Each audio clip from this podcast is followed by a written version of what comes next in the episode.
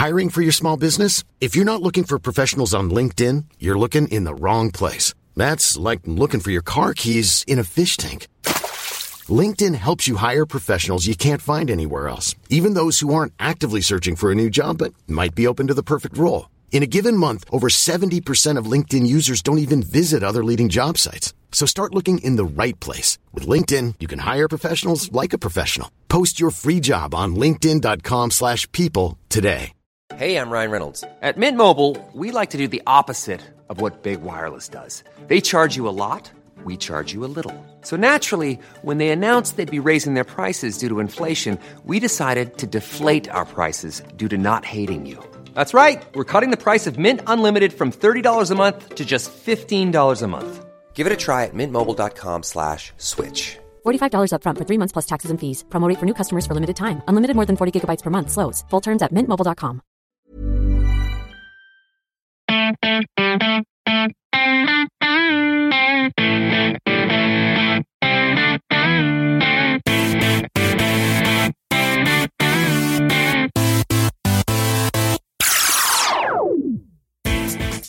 Welcome back to the Esports Moment. I'm Seamus Byrne.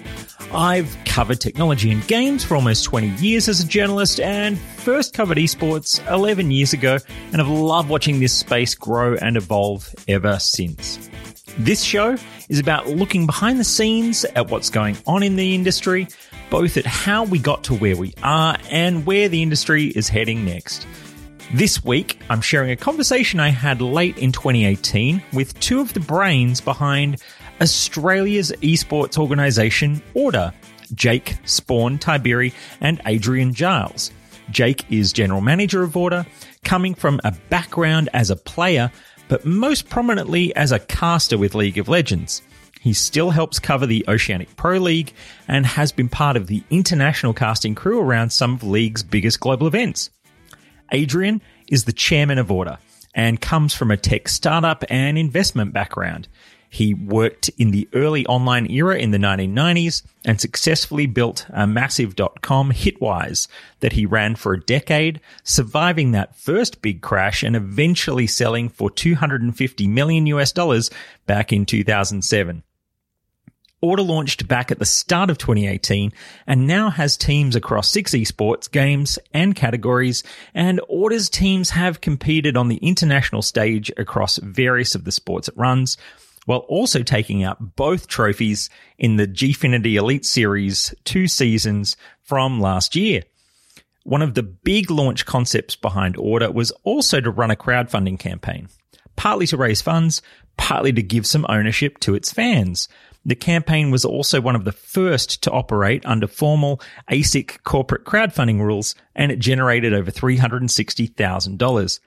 As I said at the beginning, this conversation is from late 2018, so keep that in mind as some comments make references to that 2018 time reference. Jake and Adrian are really interesting pair of guys to hear from across Jake's coalface sense of what esports is today and what fans are looking for, and Adrian's business acumen helping to build a smart and sustainable business driving the organization. Without further ado, let's dive into the interview. Ready to pop the question? The jewelers at BlueNile.com have got sparkle down to a science with beautiful lab grown diamonds worthy of your most brilliant moments. Their lab grown diamonds are independently graded and guaranteed identical to natural diamonds, and they're ready to ship to your door. Go to Bluenile.com and use promo code LISTEN to get $50 off your purchase of $500 or more. That's code LISTEN at Bluenile.com for $50 off. Bluenile.com code LISTEN. Hi, I'm Daniel, founder of Pretty Litter. Cats and cat owners deserve better than any old fashioned litter. That's why I teamed up with scientists and veterinarians to create Pretty Litter. Its innovative crystal formula has superior odor control and weighs up to 80% less than clay litter. Pretty Litter even monitors health by changing colors to help detect early signs of potential illness. It's the world's smartest kitty litter. Go to prettylitter.com and use code ACAST for 20% off your first order and a free cat toy. Terms and conditions apply. See site for details. Really simple first question for, for both of you, maybe starting with, with Jake, it would be like, why do you love esports? Wow. Okay. So I started playing video games, I think, when I was about, you know, three or four years old. And I got involved with in esports when I was finishing high school, uh, getting into university. And I was able to maintain a lot of my friendship groups through video games and I guess through competitive gaming. And then it kind of helped that I was also quite good at video games when I was playing them. You know, World of Warcraft, League of Legends were kind of my two big games. So from that, uh, I felt like I could potentially add something to a career here. So uh, I gave it a crack, and you know, five years later, still going strong. So I guess that's kind of my journey into esports.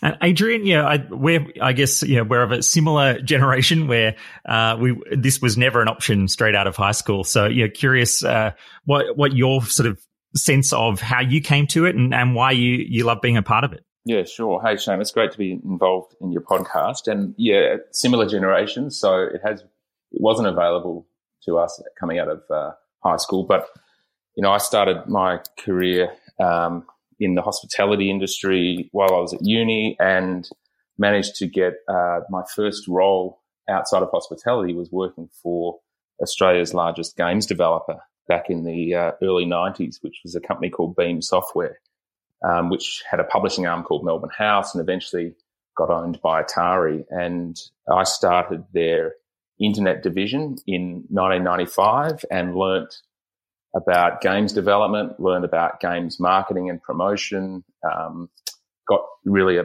baptism of fire in the whole, you know, games development and publishing industry. Um, got to work with all the developers and really, you know, look at every aspect of of games development and, and marketing and promotion and, and really just sort of fell in love with the games industry. I'd always been interested in gaming and, and it was a, a gamer when I was younger and still kept gaming even when I left the industry.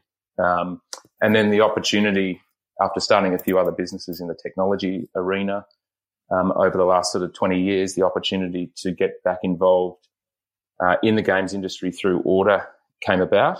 Um, met with Jake and Jared and you know, really in, liked what they were trying to do with order and thought that I could help and get involved. Um, Jake, I'm really curious about yeah the the kind of period of time now that you've been involved with this space. Uh, what the last kind of six years or something like that. That uh, obviously it's evolved quite quickly. But you know, how do you how do you you feel having sort of been working at uh, at Riot Games and working with League of Legends? Uh, how do you feel like the esports industry has evolved since then?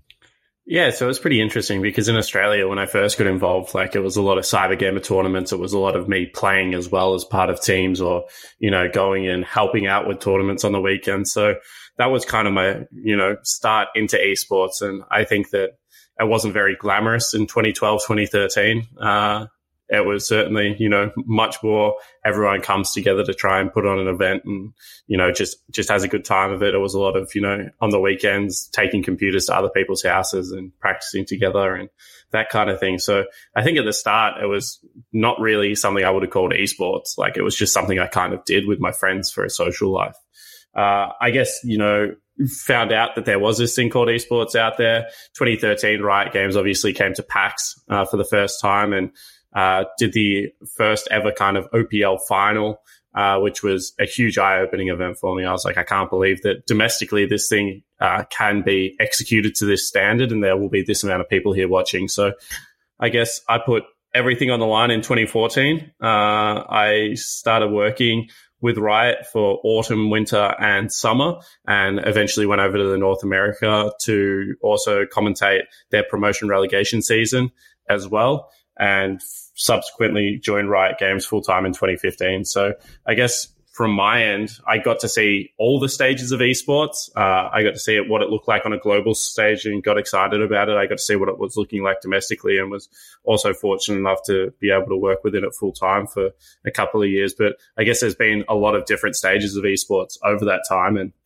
now it is probably at its most mature. Uh, you know, we've got multiple leagues like, you know, Riot Games OPL, uh, Gfinity with Counter Strike and Rocket League and Street Fighter, and, you know, ESL's leagues running at the moment where within Australia and New Zealand, at least, uh, it does seem that the ecosystem has leveled up to a point where it is becoming, you know, more sustainable and more viable for people to get involved in it and to be able to do this as a full time gig. And yeah, Adrian, you obviously you worked in you know in in web development and, and, internet sort of tools and things. That's kind of how you had your big success. But you know, wh- where was that moment when you came back around and went, wait a minute, like this, this esports space really has serious potential. You know, I've seen as well that you, uh, you know, you're looking at sort of investments in even trying to develop those sort of physical spaces out there where people can come together to to watch and things like that. So, you know, what was it that that made you go, yeah, you know what, this this is the right time? So, partly it's it's um, a philosophy I had, which which is that always try to work in an area or an industry where you sort of love what you do. And I've always really enjoyed the gaming uh, area, and so and just games and playing games and that whole scene. And so, you know, th- that's the first thing. It's it, you know the data could be horrible, um, the industry opportunity could be horrible, but if you love it, um, you know that's that's a, a big tick. But you know the data isn't horrible, and I'm I'm you know by my history a bit of a data guy um, with the different businesses that I've had, and so you know just looking and watching how that how the industry is growing and the audiences are growing, um, how globally there's no real one dominant geography country. I mean, the, the you know the Koreans probably would say um, they're up there as a as a dominant sort of esport country, um, but really there's no. It's not like some sports where it's you know completely dominated in the US or completely dominated in Europe. Um, you know, esports is a global phenomena, and the audiences globally are growing at a rapid rate. The um, the revenue opportunity for esport organisations and the industry generally is continuing to grow. And it looked, it, in, in a funny way, it kind of reminded me of the, um, you know, when looking at the industry over the last two years, it reminded me a little bit of the, you know, you remember Seamus, the internet, so the 1997, 98, um, the internet industry was very embryonic. Uh, it was everyone was sort of learning and finding their feet, but really in, enamored by the opportunity in front of us all. And it sort of felt a little bit like that to me um, when I looked at it. Um, and I thought, you know, this is the opportunity here is to get in on the ground floor and really um, help uh, and watch the industry uh, grow um, to, to, to the potential that the data suggests it can. And that was pretty exciting. Yeah, is there any particular thing about uh, you know this this time coming back in, whether it's with order or, or other sort of elements of of thinking about esports, Adrian, that um, that you're kind of proud of so far of, of the, the work that uh, that you've done in this space? I think um, I'm, I'm quite proud of what we've managed to do with Order over the last uh, 12 months. I mean, it's a it's still a young company. Um, you know, it started life just as a League of Legends team. Um, and now we're almost at 50 players. Um, you know, nine teams over eight games. It's a lot of uh, it's, it's and it's a credit to Jake and Nathan and the team that they've been able to pull together quite an amazing roster, um, a roster that um, you know continues to perform really well, um, and uh, you know it's it's it, has been an amazing journey of rapid growth, which you don't really see a lot in other organizations. I mean, the kind of growth that Orders had in, in scaling up in a professional way is pretty admirable. Um, and I'm certainly proud of that. And Jake, I'm curious if, you know, was there any moment during, uh, you know, during recent times where you have been able to, I guess, stand back and go, oh yeah, wow, like teenage me really would be incredibly pleased with, with where I've arrived at right now. Yeah, I mean, absolutely. I, I was lucky enough that I've just had back to back, like this month, pretty successful moments. Uh, first moment, obviously, is, you know, being able to go to LA and cast a world championship for League of Legends. You know, uh, not only am I a general manager, I am a commentator, and being able to do that on an individual level kind of, you know, spoke to the hard work I put in. I guess I took a year off from international events last year to have uh, a baby boy. So Jasper was at home and I had to spend three weeks away from my family. But, you know, getting over to America and casting that was, was certainly a highlight in my career. And it was a great tournament to watch kind of the collapse of the Korean dynasty within League of Legends firsthand and be able to present that was, you know, quite special. And, you know, that's on an individual level. And before uh, I'd gone over to North America, we had rejigged a lot of our Counter Strike team. We, uh, released, uh, well, traded uh, Liazz to the Renegades and gave a player an international uh, berth, I guess is the best way you can put it. Liazz obviously was one of our star players. And we also had uh, traded Sico to Tainted Minds for Ins. And they were two decisions that a lot of people thought might ultimately break the Counter Strike lineup. A lot of analysts were very skeptical. Uh, we brought in a 16 year old kid. I'll use the word Charlie or Zeph uh, to replace, you know, probably the best Counter Strike player in Australia and to be able to go into the Odense qualifiers that have just passed and uh, see the team, you know, win that and win it comfortably, win it by a map uh, be able to go through the upper brackets and be able to, you know, remain the undefeated team. And then uh, to see the hard work that people like emagine, who's obviously a veteran of the team, and Elmapuddy, who's our coach, and Nath, who's our operations manager and our Counter Strike manager, had put into that lineup to, you know, take us from one of the most uh, stable organizations in terms of we had not made a change to that team for 12 months to, you know, making two changes for the health of the team and for uh, the betterment of players. And to see that we still are able to maintain our position as the number one Counter Strike team in Australia uh, really was a really great moment for us because it showed that, you know, staying true to the plan, staying true to what our values are as order and making sure that we bring people along for that ride uh, is going to have the long term success that we are looking for.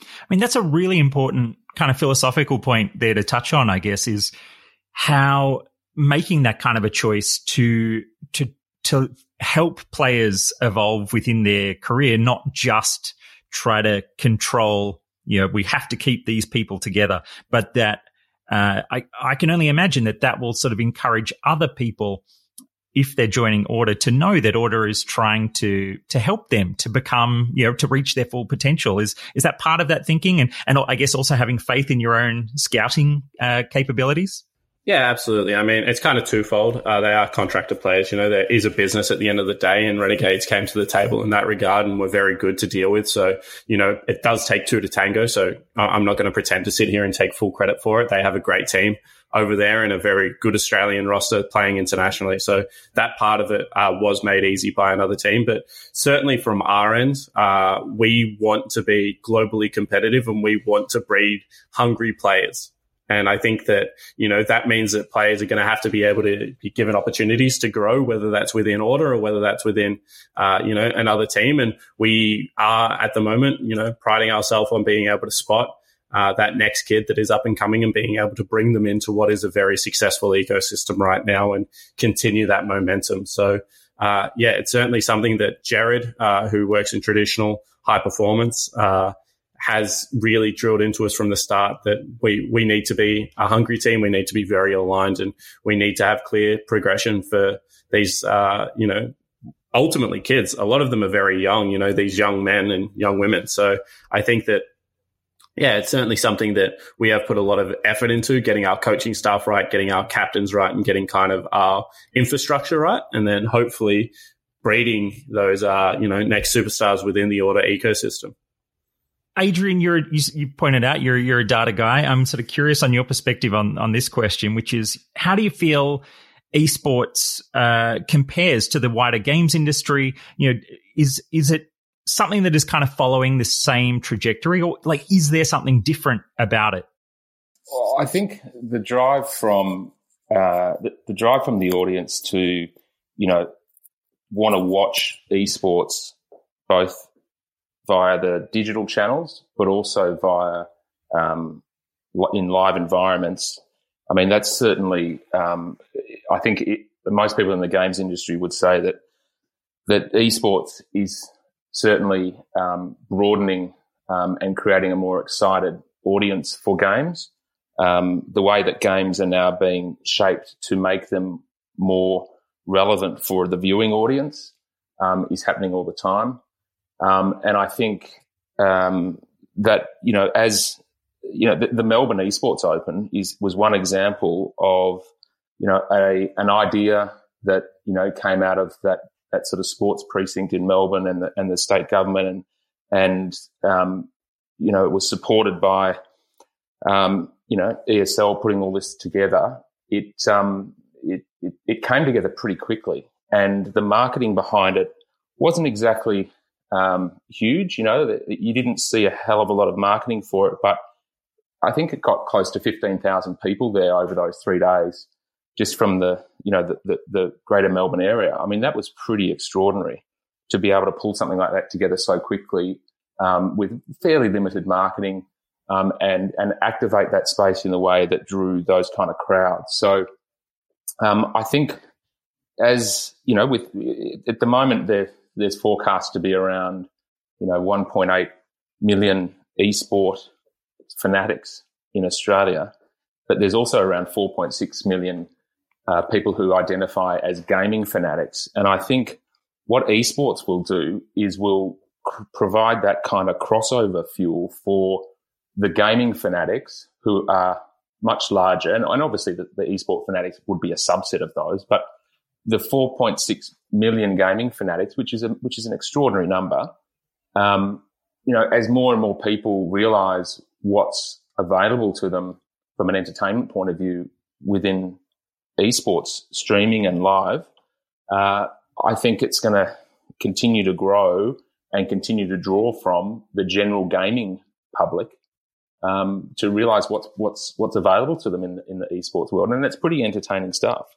There's a good point there. I um I remember seeing a stat. I think it was earlier this year that showed how the the growth of both casual esports viewers and enthusiast esports viewers was changing. And one of the things that actually showed in an interesting way was that uh, that casual fans do seem to convert to enthusiast fans quite quickly. So you, that there really does seem to be, uh, you know, a really sort of positive process there from people just deciding to check it out a bit and just tune in a little bit now and then to then suddenly going, oh, I'm, actually, I'm now watching it all the time. Uh, yeah. So, yeah, definitely some really cool trends there. And I think people identify with the, you know, a lot of people say that they're watching because it, it helps them to play better themselves. So if you are a casual sort of amateur gamer, um, you know, the, the, the reason that people love, one of the big reasons that, that people are, are tuning into to streams on all different games is just really to understand, you know, how these people playing so well. I know, I know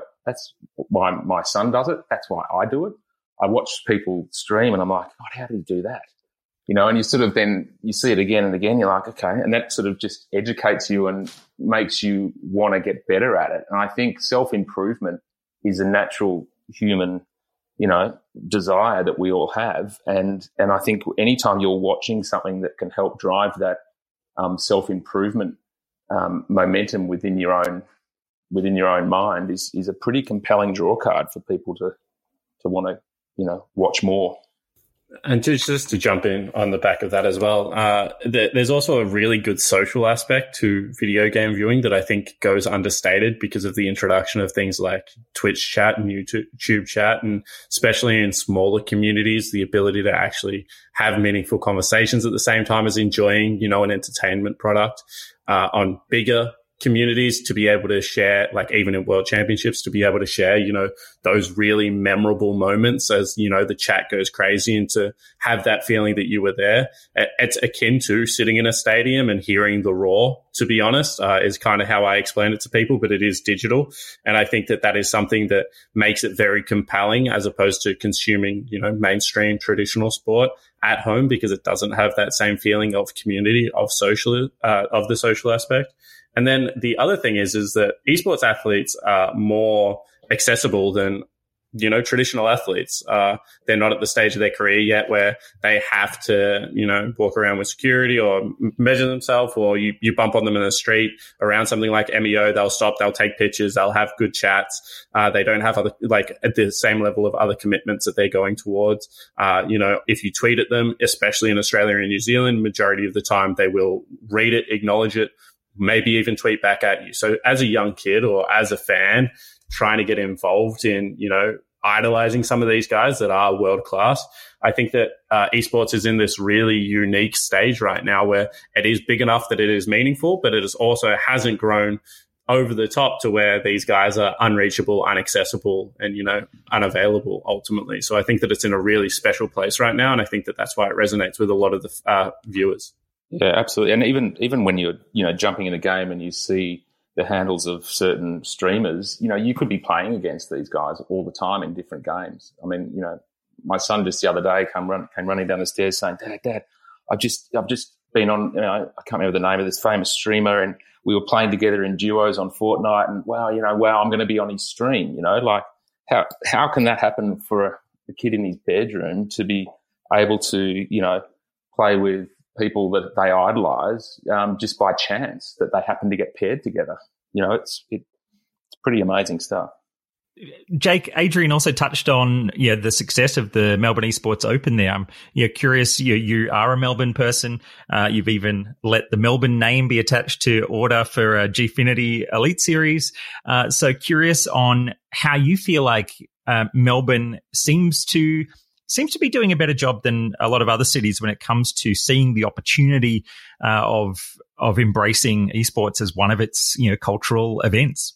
Yeah, absolutely. Uh, I mean, I talk about Melbourne all the time. Uh, obviously, born here, raised here. Uh, you know, high school sweetheart here. My whole family's here, so uh, I love the city. Uh, I've lived here for all but three years of my life, where I had to go to Sydney and ultimately was miserable there. So came back to Melbourne. So uh, I think that Melbourne's done a fantastic job of identifying the kind of subculture and uh, the feel of what esports looks like within Australia, and then being able to translate that to events. Uh, other places do have gaming events, but you know, PAX was kind of the biggest and the best uh, around general video games, and they attached esports to it very early on and did an absolutely amazing job. Then you have things like the Melbourne Esports Open that have really been able to capture that essence, and you know, they had a lot of great community engagement there. They had the Fortnite stage where you could get up and you could play, you could be commentated. You know, they had the uh, fighting ring for the fighting game community, which, you know, often gets overlooked and they allowed that to be streamed and commentated.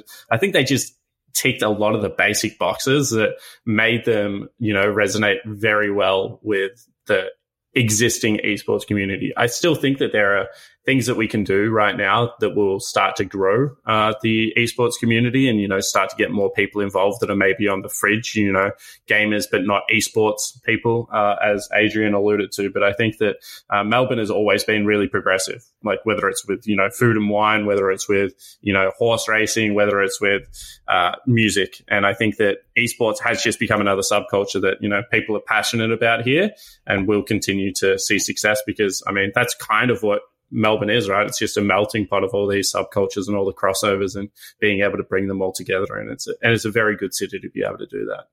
I think just adding one thing to that, I think it's also a lot of support from the state government. I mean, Mel- Melburnians consider themselves to be the sports state.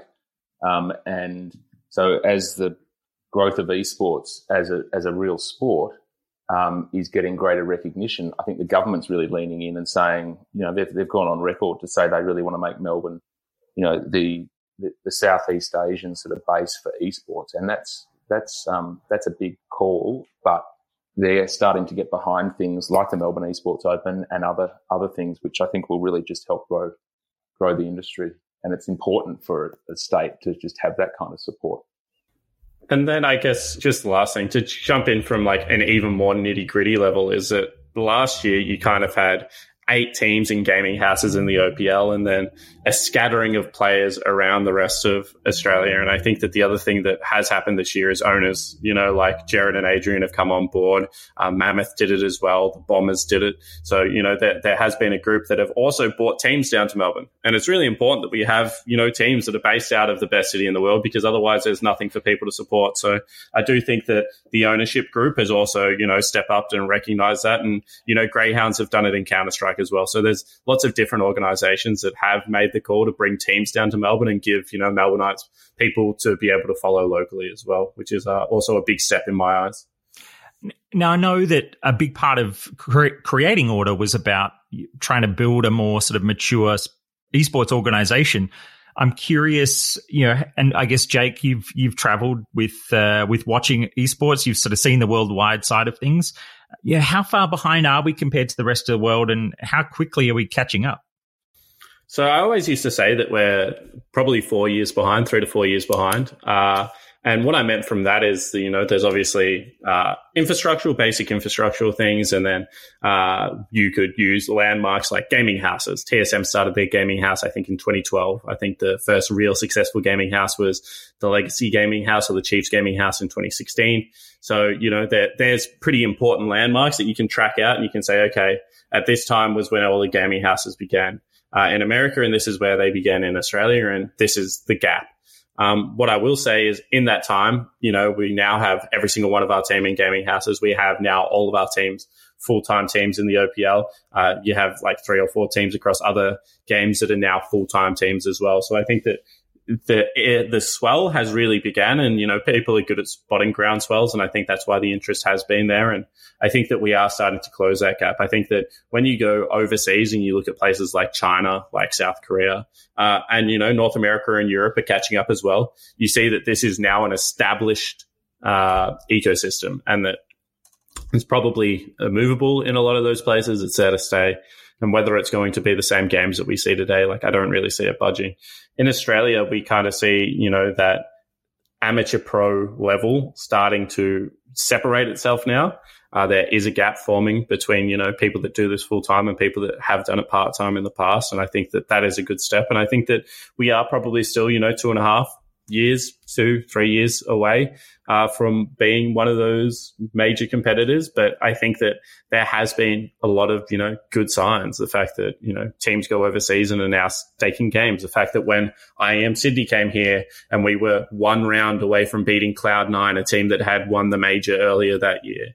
The fact that, you know, teams like Greyhounds were beating other teams. The fact that, you know, Direwolves go overseas and they have a very good showing at Worlds this year, despite a competitive ruling. The fact that, you know, in Overwatch League, uh, there's uh, some Australians now being scouted, now being picked up. I think there was another one announced this morning. I think that a lot of the signs point to the fact that, and it's going to be the same as other sports. We're a very small country with a small population size and a big geographical base, which means that sport and esports is difficult to do in Australia, but we're also very passionate and we have some very good athletes here, whether it's in sport or esports.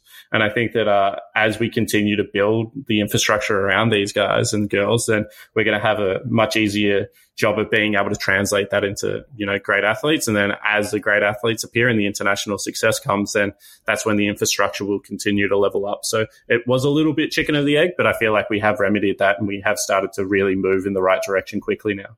We do love to punch above our weight. Yeah, absolutely. I think that goes across everything. And I think that that is the attitude that a lot of the players have as well. And they, they love representing Australia and New Zealand when they go overseas. And, you know, we have a Street Fighter player that went over to the Tokyo Game Show. His name's uh, ROF, Christian. Uh, and he, you know, works full time in Melbourne uh, soft, on software. And then he's a Street Fighter player at night. And, you know, he's really dedicated and he's trying his absolute bum off at the moment to, you know, have international waves. And he went over there and he beat a sponsored fighter in Tokyo. So, you know, there, there are signs right now that this thing is starting to really get that traction. So, what do you feel like some of the key roadblocks are in catching up, or I guess just in that next phase of evolution for, for the industry here in Australia?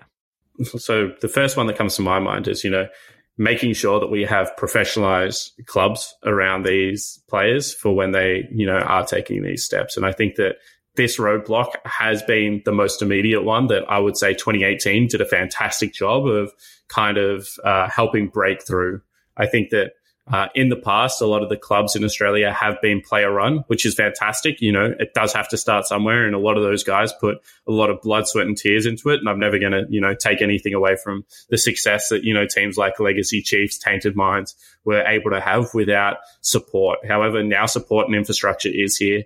We're seeing things like sports psychologists. Uh, you know, like high performance coaches and, you know, facilities like the esports high performance center and the hangar for the bombers really come up trumps and, you know, showing that with good infrastructure around players, uh, that it becomes a lot easier to, you know, cultivate talent. So I think that, you know, there is still a ways to go for a lot of the other teams to be able to catch up there. And I think that that is to me what was the immediate roadblock that I saw. And it was very easy to spot because as it starts getting torn down, it, it, becomes very hard to catch those teams that are doing that. And I think that, you know, high performance coaching and, uh, you know, infrastructure around teams is probably, you know, the most immediate thing that regions like South Korea and China had that, you know, potentially Australia and New Zealand didn't. And that's been a main focus for my involvement with Order is just really giving Jake and Nathan uh, and the rest of the team the support and structure that they need around them to um, to you know really perform well. And we've tried to bring a board together that you know has strong governance and good structure and and and taps into the experiences of many different industries and entrepreneurs within those industries to bring that level of experience to you know the, the young esports industry and and hope that we can therefore create a better organization by just acting and, and playing a more professional role within it. I think the only other thing with that is that that we're going to also, you know, every organization out there is educating the brands endemic and non-endemic on on what it means to be a part of an esports organization or sponsor an esports organization and you know the the everyone from even the AFL um, to you know to individual players within within organizations there's constant education going on so I think we'll also start to see more support from brands uh, in you know, in other industries who want to get involved in esports and want to activate and align themselves with, with esport brands and team brands to really try to tap into that, you know, that huge, you know, uh, young audience that is really difficult to reach through traditional channels that they're used to through television and radio and so on. It's just that it's just not what people are who, who are in the esports industry. They think that's not the channels that they're tuning into. You know, they're on Twitch, they're on YouTube Gaming, they're on Discord, they're on totally different channels to what typical brands are used to trying to reach them on. Now, obviously, you guys admire each other. You're working together. You're really proud of what you're building. I'm curious if there are any other people out there around the esports industry uh, that you know that you think are worth name checking as people you really think have been important and you admire the work they've they've done in this space. Maybe start with you, Jake. Oh, how long have we got? And are we looking domestically or are we looking internationally as well? Yeah, like uh, I, I, let's let's try to uh, be vaguely domestic so people can maybe think about you know other people that you know if they're trying to to get up to speed on who who are people I should be following out there that that you know that have a great brain for this uh, this space. Yeah, absolutely. I mean, uh, I'll kick off with uh, Tim Wendell. Uh, he's a head of esports for the LA Football Club now. Uh, he created Legacy with you know four mates and really has led the charge for trying to bring, you know, non-endemic sponsors as well as, you know, non-endemic companies like the Adelaide Football Club into esports. Uh, Legacy has always been, you know, one of the uh, top teams uh, that I've heard of from players in terms of you know looking after their players, making sure that everything is going smoothly behind the scenes. Which you know anyone that has paid serious attention to esports would know there have been struggles in the past. So I think that Tim is someone to really be admired in that uh, regard. And I think that uh, he has got a great team around him now, and Legacy continues to uh, show success. And I think uh, another person that you probably have to shout out is uh, Dave Harris from Guinevere Capital. Uh, Dave came into an ecosystem that had the Chiefs Esports Club win every OPL title ever, and since he joined the Direwolves, they haven't lost one yet. So results kind of speak for themselves. He has once again a really good team of you know Rippy and Sharp and a lot of endemic guys around him. He's really stayed true to gaming culture and done a very good job of integrating that. Uh, his business acumen into that team, and I think that you know things like the Esports High Performance Center and the partnership with the SCG uh, are just testament to what Dave has been able to do to level up the local esports system. Now getting involved in boards like the EGAA uh, really, you know, are just going to continue to push this thing further forward. So I think that, you know, those are two people off the top of my head that I would say we work closely with every single day that, uh, you know, that they're in it for the same reasons we are, which is the overall success of esports. And, you know, very happy to be in the trenches with people like that. Yeah, I was actually going to say Dave Harris as well, because I think when we say that we've tried to bring a level of professionalism to esports from a, from a business and structure point of view, I think Dave certainly has been pioneering that himself um, with what he's managed to do. Um, so you know, all, all kudos to him. Um, and you know, in in in another esports business I'm involved in, I mean, there's people that have come from other industries that are trying to look at esports a little differently and the opportunities within it. Um, there's a, a, guy called John Satterley who uh, has came out of Village Roadshow, and um, I'm working with him at the moment on on trying to build venues for uh, for dedicated esport venues for um, for the community and for the video game community. And I mean, he's certainly um, had a pioneering uh, a pioneer in the way that you know new opportunities can be born out of the esports industry. Do you think there's a good few years ahead of us where it remains a really sort of positive collegiate type environment? You know, that, that there's, I guess, room for everybody to grow before before then maybe one day it eventually gets a bit more cutthroat because uh, yeah we just get to that point where everybody's vying for for turf.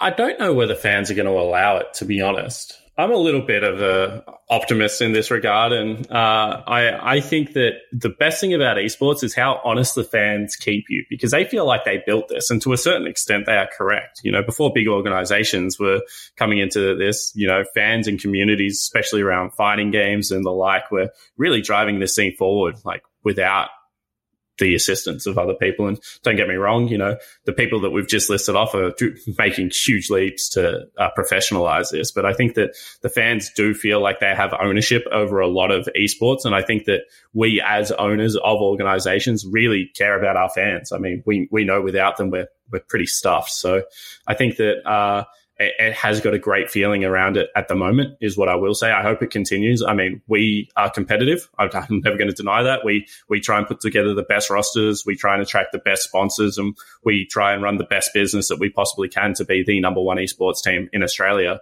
Uh, that is, you know, the whole mantra behind order.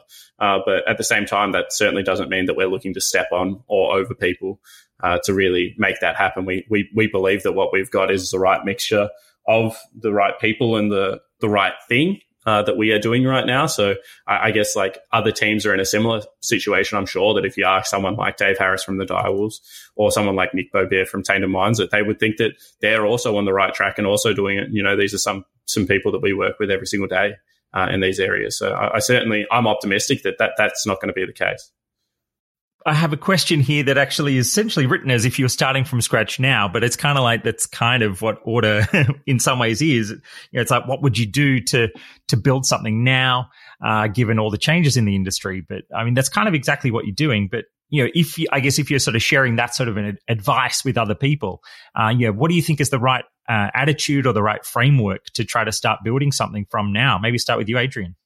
Sure. So that sort of advice is I suppose, the same advice that I'd be saying to anyone in, in a startup in any industry, which is to engross yourself in the industry, learn as much as you possibly can as quickly as possible, but then surround yourself with people with experience different to yours that you that can help you. Um, but also recognize in all of this that every startup always costs more money than you think, takes longer to, to get to where you want it to get to, uh, and ends up being a lot harder than the original plans that you put out there. So go into it with eyes wide open, recognizing that it isn't easy, but it's an exciting industry to be in, and with the right people uh, and the right um, the right attitude, you know, it's it's it's still a young industry, and there's still lots of opportunity in it. Yeah, that's from the business side. I guess from my side, I'll attack it from the esports side, and that is you, are not going to be able to do it on your own. Uh, I like to think that I've worked in every facet of esports that I've been able to. Every single time there is a new opportunity, I try and get involved in it. So I think that I have a pretty good spread of experience across the board. And I know some really smart people that are in the same situations. And uh, ultimately, you know, this is now an industry where you need very successful boards that have uh, access to the kind of people that we just don't have at that uh, stage of our, our career. And, you know, you, are going to need, you know, facilities and uh, houses and things like that, that, you know, five years ago just wasn't the case. So I think that ask for help early, uh, find people that can mentor you and help you grow. Uh, and then just make sure that you're trying to suck in everything you possibly can at the start because the start is the best bit because you get to make mistakes for not free, but for very little impact uh, on the overall product and then continue to learn from it and move forward. And, you know, the thing that I was very lucky about when I started uh, Order with Jared was I had Jared there helping guide me. And then we had people like Adrian, Ryan, Brody, you know, our whole board that would sit down with me every single week and take me through, you know, what, what the next seven days, what the next 14 looks like what, what, what our goals are, making sure that we're saying yes to the right things and no to the right things and really pushing this thing forward. So I would say, uh, I'll, I'll steal one of Adrian's sayings here. It's probably more important what you say no to at the start. Uh, and I think that, you know, that, that's something that I was able to be mentored through very successfully. So that would be my advice to, you know, someone within esports that wants to get involved in a, in a organization to make sure that you do have that right leadership and mentor, mentoring group around you. Now, when we think about how close we are to, you know, I guess everybody's always searching for the the tipping point. You know, when when does esports get better mainstream attention, or you know, all those sorts of questions. uh, do you, uh, Adrian, I might sort of again, you know, being someone who loves to look at the numbers, I'm curious, do you think, is this a linear thing? Is it a, you know, are we going to have a hockey stick moment? Uh, you know, how close do you think we are to, to that sort of, again, that bigger, wider appreciation that something makes us all feel like we're, we're part of, uh, you know, something that's super mainstream? Well, it's like in any, um, business, things don't happen overnight, but in the with the benefit of hindsight, to others, it always looks like an overnight success. And I don't think the esports industry is going to be, and, the organisations within it are going to be any different. Um, there's certainly a lot of momentum at the moment. Uh, that's pretty obvious. The, the um, audiences are growing. The forecasts for that continues to be strong. The revenue that's coming into the industry continues to grow, and the forecasts for that continue to be strong. Um, but you know, every industry doesn't grow at this beautiful, you know, high linear growth forever. There's going to be ups and downs and challenges that will come. Um, so, you know, I'm th- I think one of the things that we're going to make sure we do from an order point of view is ensure that we um, create an organization that can weather some of those challenging periods within within our growth and within the industry's growth. Um, I can't predict when they're going to come, but I know that, it, that they will. And so we just need to make sure we're geared properly for, um, uh, and not, not geared in a financial sense, but just prepared properly for, um, for what, whatever eventuates. I always love the, uh, you know, the old saying, uh, luck is when preparation meets opportunity. So is that, is that part of making your own luck from here? Yeah, that's right. That's right. I mean, it's exactly right. Like you, you know, you obviously have to be lucky in business and in life, um, but you know, absolutely, luck is luck only comes to those that um, put in the effort, put in the time, and and really dedicate themselves to creating their own luck. So to wrap up, um, you know, one big kind of forward-looking question for you both, which is, uh, what excites you about the turning point it, it, that the industry is at right now? What what what things are you really looking forward to as we go through, I guess, 2019 and 2020? Hmm. I guess from a successful point of view, uh, I think that Australia and New Zealand breaking into the international kind of seen as a serious competitor across multiple titles is kind of what very much excites me at the moment. And I think that as we continue to do that, as we continue to level up as a region, uh, then, you know, we're going to create even more hardcore dedicated fandom than what potentially we have in the past. And I think that, you know, we we're in danger potentially of suffering from the NBL or, you know, the A League model where, you know, you follow your local league, but you also follow the best international. But I think that right now there are teams that are starting to bridge that gap and become, you know, not powerhouses right now, but we're on the radar of international. I think that's a great first step. Yeah. I mean, I'm, I'm sort of looking forward to just seeing esports become the mainstream passion that it's, that, that, that video games is you know, I mean, video games as a mainstream passion in Australia is up there with um, AFL, um, you know, theme parks and and just you know mainstays of our culture. And esports is starting to get into the into the same sort of league as as as some of those other passions. And I think with the support of the right um, industry brands behind the, the industry and the organisations, um, that'll accelerate and you know, we'll look back in years and it, this, this will, you know, people will move from, I, I sometimes say, you know, esports is the biggest sport that no one's ever heard of. But I think we'll look back in years and say that's, that, that's just not the case. And there's, you know, it, it is a mainstream passion. It is a mainstream sport. And, um, you know, it's, it's everywhere you look.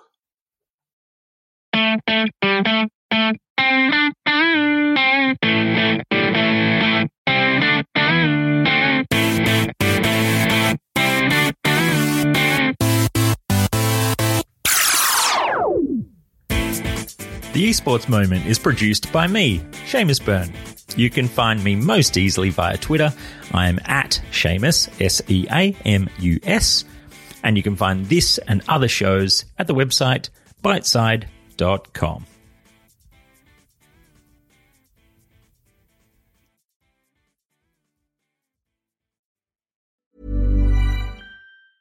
Mom deserves the best, and there's no better place to shop for Mother's Day than Whole Foods Market. They're your destination for unbeatable savings, from premium gifts to show-stopping flowers and irresistible desserts. Start by saving 33% with Prime on all body care and candles. Then get a 15-stem bunch of tulips for just $9.99 each with Prime. Round out Mom's menu with festive rosé, irresistible berry chantilly cake, and more special treats. Come celebrate Mother's Day at Whole Foods Market. Hi, I'm Daniel, founder of Pretty Litter. Did you know cats tend to hide symptoms of sickness and pain? I learned this the hard way after losing my cat, Gingy. So I created Pretty Litter, a health monitoring litter that helps detect early signs of illness by changing colors, saving you money and potentially your cat's life. Pretty Litter is veterinarian developed, and it's the easiest way to keep tabs on your fur baby's health right at home. Go to prettylitter.com and use code ACAST for 20% off your first order and a free cat toy. Terms and conditions apply. See site for details.